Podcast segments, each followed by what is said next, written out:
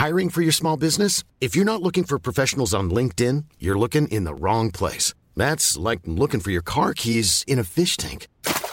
LinkedIn helps you hire professionals you can't find anywhere else, even those who aren't actively searching for a new job but might be open to the perfect role. In a given month, over 70% of LinkedIn users don't even visit other leading job sites. So start looking in the right place. With LinkedIn, you can hire professionals like a professional. Post your free job on linkedin.com slash people today.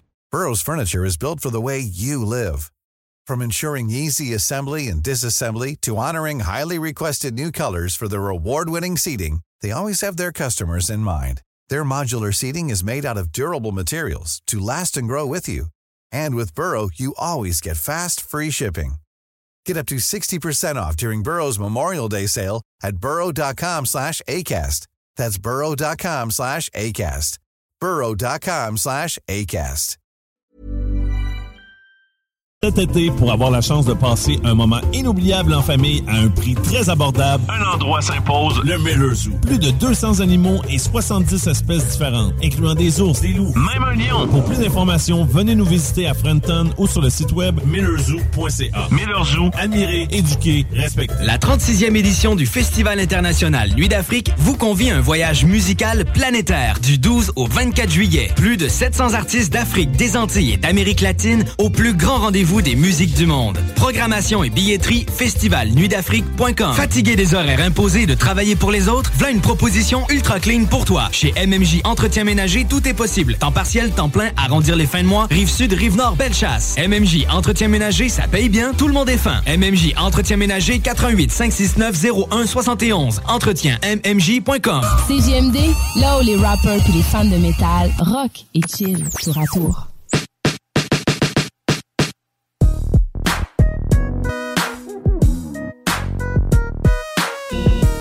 Ça jase aussi de façon peut-être alternative, en tout cas dans le retour. Guillaume Raté-Côté à votre service.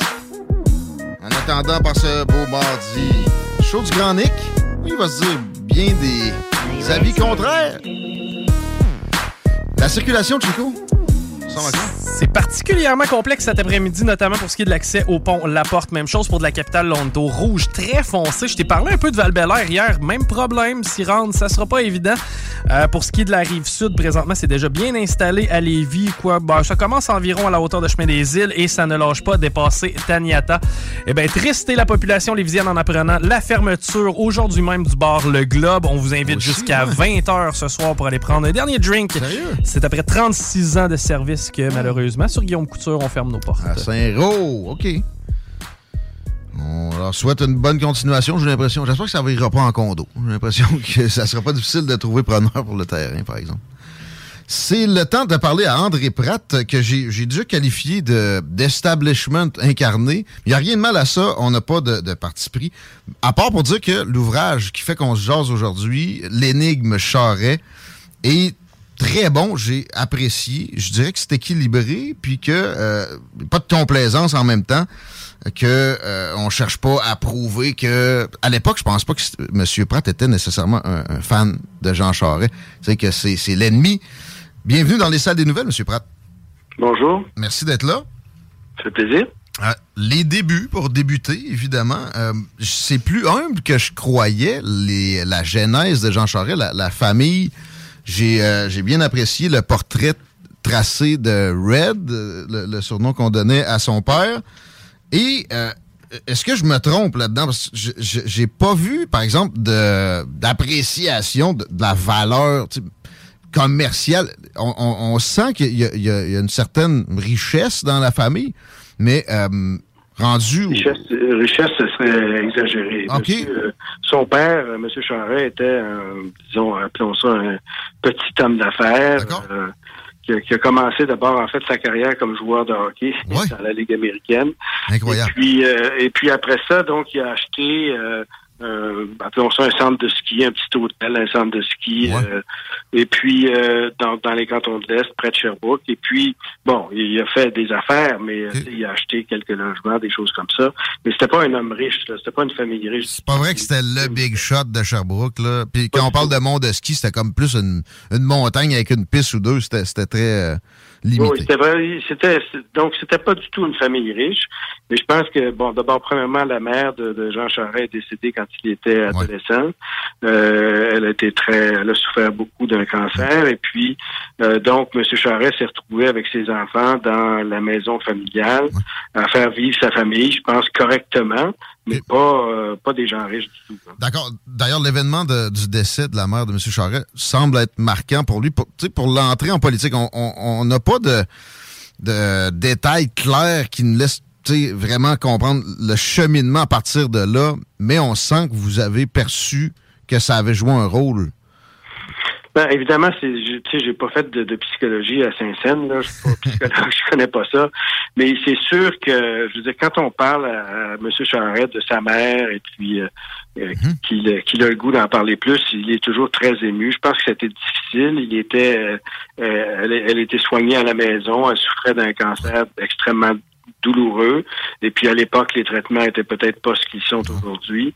Donc, il a assisté à l'agonie de sa mère, pour dire des choses clairement. Et euh, ça a été très, ça a été très très dur pour lui, de toute évidence. Euh, ça l'a marqué. Est-ce qu'il y a un lien entre ça et sa vie politique? Je pense surtout que Jean Charest est dès le départ un, bonhomme très très sociable. Euh, dans sa jeunesse, il a été impliqué dans les mouvements étudiants un peu. Et puis c'est un gars cool au secondaire. Oui, oui tout à fait. quand vous regardez les photos de, de lui, là, c'est ça c'est quelqu'un de cool. Effectivement. et puis, et puis euh, son père n'aimait pas nécessairement ça, mais sa mère avait plus de sympathie pour la chose, son, mal. Son père était un homme très sévère, je pense. Hum, hum. C'est un gars, un gars tough, vraiment.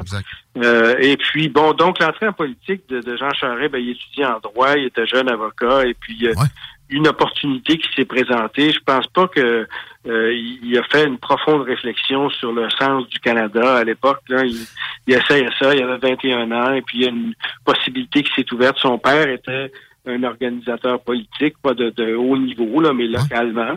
Et puis donc, Jean s'est intéressé à ça et puis il s'est lancé là-dedans. Et c'était, euh, pour ceux qui s'en souviennent, en 1984, c'était la vague Moloney, la vague conservatrice après presque 15 ans de pouvoir libéral ininterrompu. Et donc, M. Moloney a balayé le Québec et puis euh, M. Charest est passé à travers ça. Lui, il a gagné dans Sherbrooke contre vieux de la vieille libérale et puis il a commencé en politique comme ça. Mais de toute évidence, il s'est, tout de suite passionné pour ça. Euh, euh, ben, à l'école, il était, il était carrément politicien aussi, mais, mais je, je, reviens un peu plus tôt.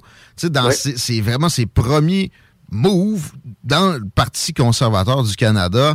Il y a un peu de flou quand même. Il y a, il y a des versions contradictoires euh, sur est-ce que vraiment il était un fan de Joe Clark, parce qu'il y avait de ça dans sa candidature au sein du Parti conservateur. Il était plus de, plus de la gang à Joe Clark que de la gang à Mulroney. Est-ce que c'était vraiment par conviction? Est-ce que vous avez évolué depuis l'écriture du livre sur votre vision de cette euh, ben, Comme, comme j'écris dans le livre, euh, Jean Charest, à l'époque, il est très jeune, hein, il est dans le début de la vingtaine.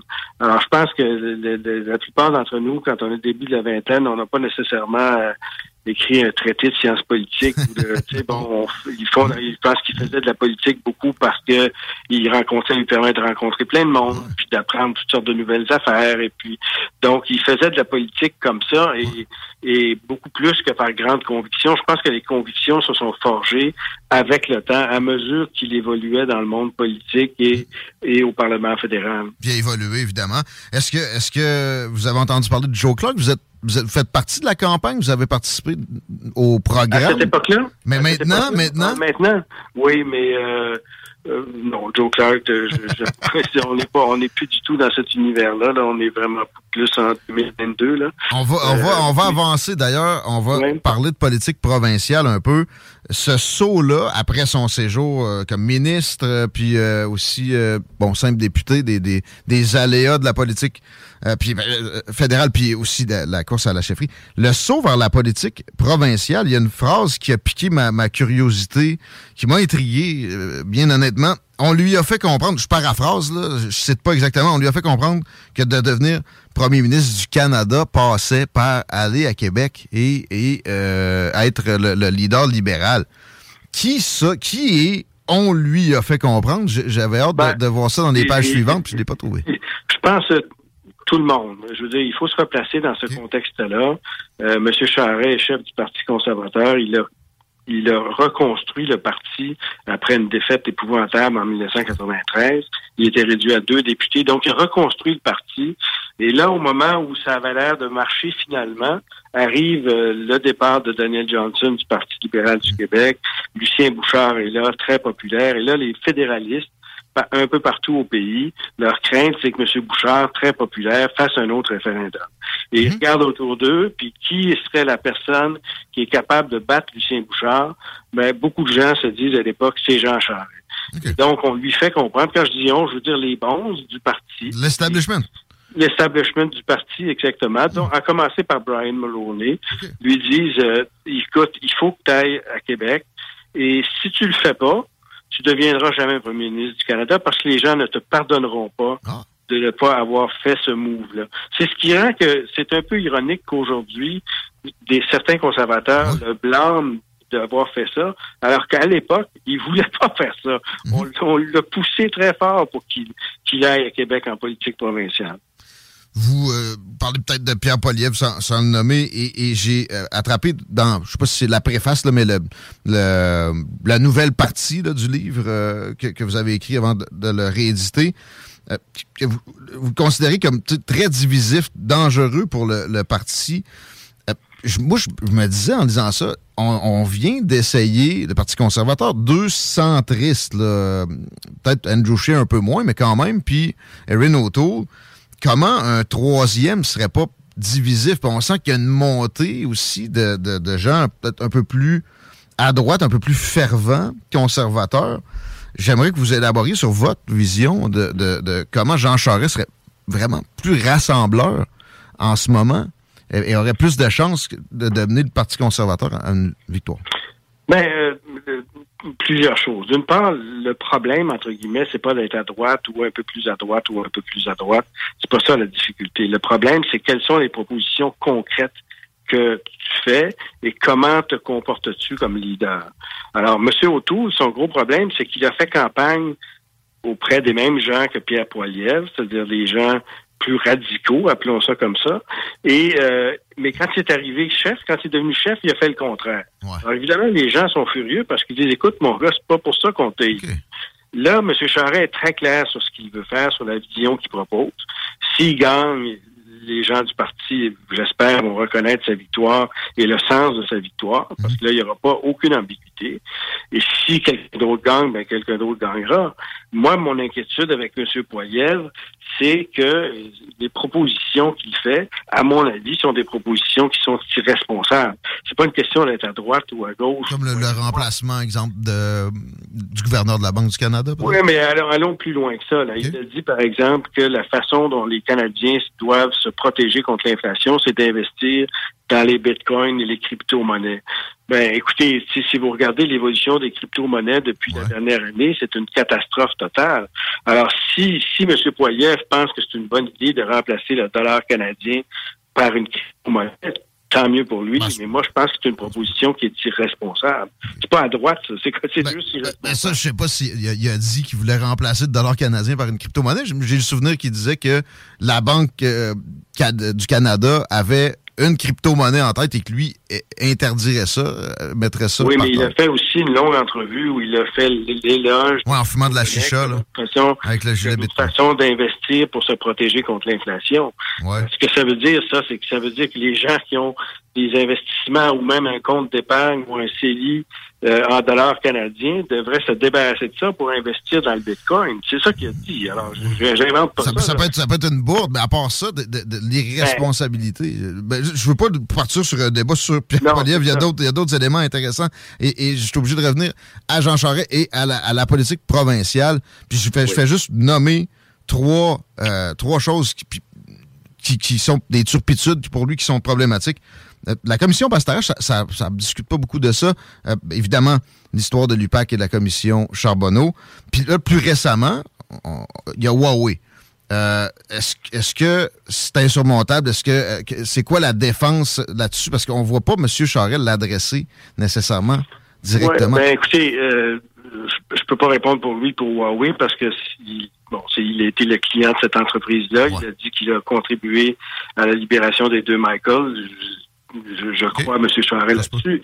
La commission Bastarache a conclu qu'il y avait, il y avait aucun, aucune interférence euh, injustifiée de quel que soit du pouvoir du premier ministre dans la sélection des juges. Hum. Alors, on peut bien dire commission Bastarache, il faut toujours bien regarder la conclusion. C'est comme dire l'UPAC. Oui, l'UPAC, mais qu'est-ce qu'ils ont conclu, l'UPAC? Après huit ans, puis 300 témoins, ils ont, ils ont mis fin à l'enquête, sans conclusion. Alors, on peut bien dire ça, ah, commission Charbonneau. Mais allons voir qu'est-ce qui a été la conclusion de la commission Charbonneau? Et dans aucun de ces cas-là, M. Charest n'a été tenu responsable de quoi que ce soit d'illégal ou d'immoral ou tout ce, tout ce, que vous voulez. Alors, c'est sûr que ses adversaires vont soulever ces questions-là. Moi, je pense que euh, le choix devant lequel les gens sont, les conservateurs sont aujourd'hui, et vous l'avez bien expliqué tantôt, c'est vraiment un choix entre deux visions du Parti conservateur. Et là, le choix est très clair, contrairement à ce qui était le cas dans le cas de M. Scheer et de M. O'Toole, où là, on n'était pas trop clair. Là, c'est clair. Le choix est très clair, celui que les conservateurs ont à faire. Moi, je pense que c'est un choix qui est important non seulement pour les conservateurs, mais que c'est important aussi pour le Canada, parce que c'est adopter un style de politique très différent dans un cas ou dans l'autre. C'est vrai que côté Poliev, y, a un populisme euh, dans le, dans le ton. Et il y a beaucoup de gens qui voudraient pas qu'on tombe là-dedans ici. Vous, Monsieur Pratt, euh, vous, avez été en politique, euh, pas, pas, élu nécessairement, mais le, Sénat, et je, je, sais que il y a eu une séparation avec ça. Est-ce que vous ça vous manque de, participer plus activement avec la presse aussi? Qu'est-ce que vous qu'est-ce que vous faites euh, ces temps-ci? Je, sais que vous êtes un peu dans le National Post. Parlez-nous parlez de votre. Oui, ben je, je continue d'écrire, d'exprimer mon opinion, mais je le fais un peu différemment. Et euh, compte tenu de l'importance que je voyais dans cette campagne de leadership, je me suis impliqué un peu pour aider dans le développement des politiques, mais très peu. Je, je fais vraiment pas grand-chose. Mais j'ai donné un coup de main à M. Charret parce que je le connais depuis longtemps et que j'estimais que c'était une campagne particulièrement importante. Et puis, ben, je suis consultant en communication, médias, stratégie. Donc, je fais plein d'affaires. Je m'ennuie pas du tout. J'en profite pour vous inviter. Il y a une chronique disponible dans les salles des nouvelles, éventuellement, si ça, si ça vous dit on s'en parlera. donc, peut-être, c'est très agréable, puis l'analyse, évidemment, est toujours pertinente. Merci pour, pour le livre, la réédition, excellente idée, c'est très, ça éclaire. Et merci pour la, présence aujourd'hui. Ben merci, c'est très gentil de m'avoir invité. À la prochaine. Merci, bonjour. André Pratt, mesdames, messieurs, qui euh, bien sympathique, puis évidemment un analyste de longue date de la politique ici au, Canada. Euh, très heureux de l'avoir reçu. C'est pas la première fois que j'essayais, mais là, euh, quand il y a une, sortie de livre, d'habitude, généralement, je vous recommande, c'est pas pour euh, avoir André Pratt plus régulièrement ici, le livre, euh, si vous voulez faire une tête là, sur la course à la direction du Parti conservateur du Canada, c'est, ça aide. sais, moi, j'avais beaucoup de réticence envers Jean Charest. J'en ai encore mm. beaucoup. Mais ça s'est amenuisé avec ça. Il me donne quasiment le goût de l'aimer, là. Ben, il est sympathique, ça. Ça, il n'y a, pas, a pas à dire. Puis je, je prenais Jean Charest plus comme un gars de l'establishment que, ce que j'ai compris justement. on en a parlé de ses débuts. C'était pas euh, Mr. Big Shot à Sherbrooke, euh, euh, Monsieur Red Charest. il répond aussi à toutes sortes de, petits mythes, d'autres, je ne pas mentionner, sur Jean Charest. L'histoire de. Il s'appelle John, John James. le gars, son père, c'est un Canadien français. Mm. Sa mère, c'est une Irish. Euh, c'est bien correct de même aussi. On ne commencera pas à straciser du monde avec ça. C'était des histoires de, de péquistes un peu excités dans les années 80, puis ça a jamais. Ça s'est jamais estompé dans, l'esprit d'autres excités, mais il n'y a rien là-dedans. Euh, non, euh, c'est un ouvrage qui va vous aider.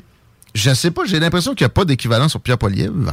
J'ai demandé à, à Christine de chercher. Je pense qu'elle me serait revenue si elle avait trouvé quelque chose. Euh, là, ça fait deux entrevues quand Charret qu'on a.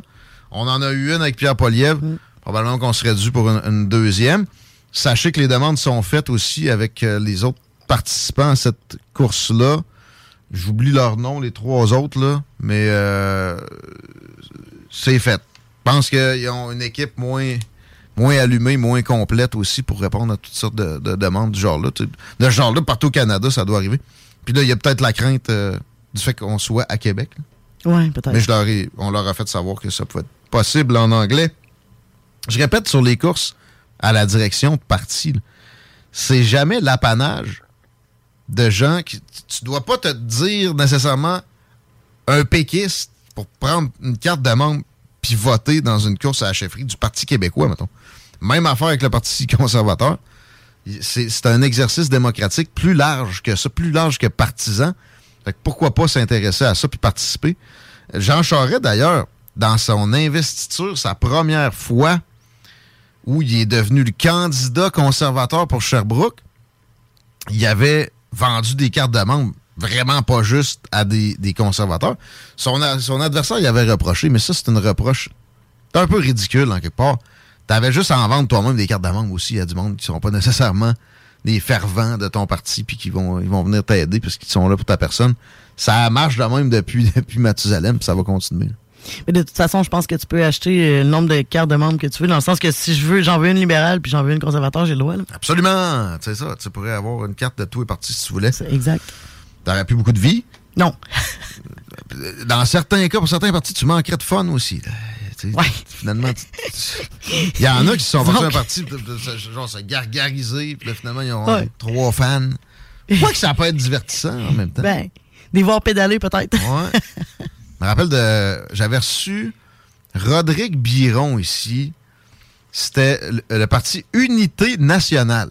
Hein? Je m'étais donné comme mission de. Ça tu là? Oui, je pense que oui. De recevoir tous les chefs de, tous les petits partis. Puis en on s'est rendu compte que c'était là. C'était la, le descendant de l'Union nationale. puis que son frère avait été le dernier chef euh, du temps où c'était pas moribond. Peut-être même qu'il avait carrément fermé la shop. Mm. Puis euh, c'était une gang de lobinières, ça. Ça avait donné des moments sympathiques. mais pas sûr qu'il y avait plus qu'une trentaine de membres là. Non, mais c'est ça que Ça sortait bien bien de la famille de M. Biron. C'est exactement ce que je pensais. D'après moi, c'était pas mal le village. ouais. Toujours intéressant. Pareil, parce que, tu sais, au final, c'est ça qui, qui, décide de notre sort à tellement d'égards. Il mm. faut s'en mêler, il faut s'approprier ça. Il n'y a pas de mauvaise façon. Euh, ben, si c'est si c'est legit, là, dans les règles de l'art. La mauvaise façon, perso, c'est justement c'est ça. Parler de révolution puis de tout sacré ça à terre. Ça peut pas être prolifique. Le, chaos, il n'y a jamais grand-chose de bon qui a émergé de là. On a une stabilité, là. Si on trouve qu'on s'en va dans la mauvaise direction, il y a des, moyens legit de, redresser ça. Puis des, des courses à direction, comme je l'ai dit, en sont une. Là, je suis pas sûr qu'il reste pas genre juste aujourd'hui pour se mettre membre du Parti conservateur puis avoir le droit de vote à la convention qui aura lieu en septembre. Fait que, hmm. euh, que ça soit pour euh, n'importe quel des candidats que vous avez un penchant, si vous voulez pouvoir décider, allez, allez cliquer sur le, site du Parti conservateur. C'est 15 piastres, je pense. Puis vous aurez le droit de vote euh, au mois de septembre. Vous écoutez les salles des nouvelles? Si vous avez des commentaires, allez-y sur le texto 58... Euh, 418. tu l'aimais dans ce numéro. 903 5969. Je l'ai dit pendant deux ans à ma défense. ah, c'est vrai. Tu t'en souviens-tu au moins? Non, mais là, je ne vais, pas le dire. OK. 88 903 5969. Ouais, je pense que oui. On revient. La nouvelle application de CJMD est bien dispo maintenant sur Google Play et Apple Store. L'appli CJMD est là pour toi. Podcast, écoute en direct, extrait, etc. Père pas de vue, le média en montée au Québec. Load l'appli CJMD sur Google Play et Apple Store.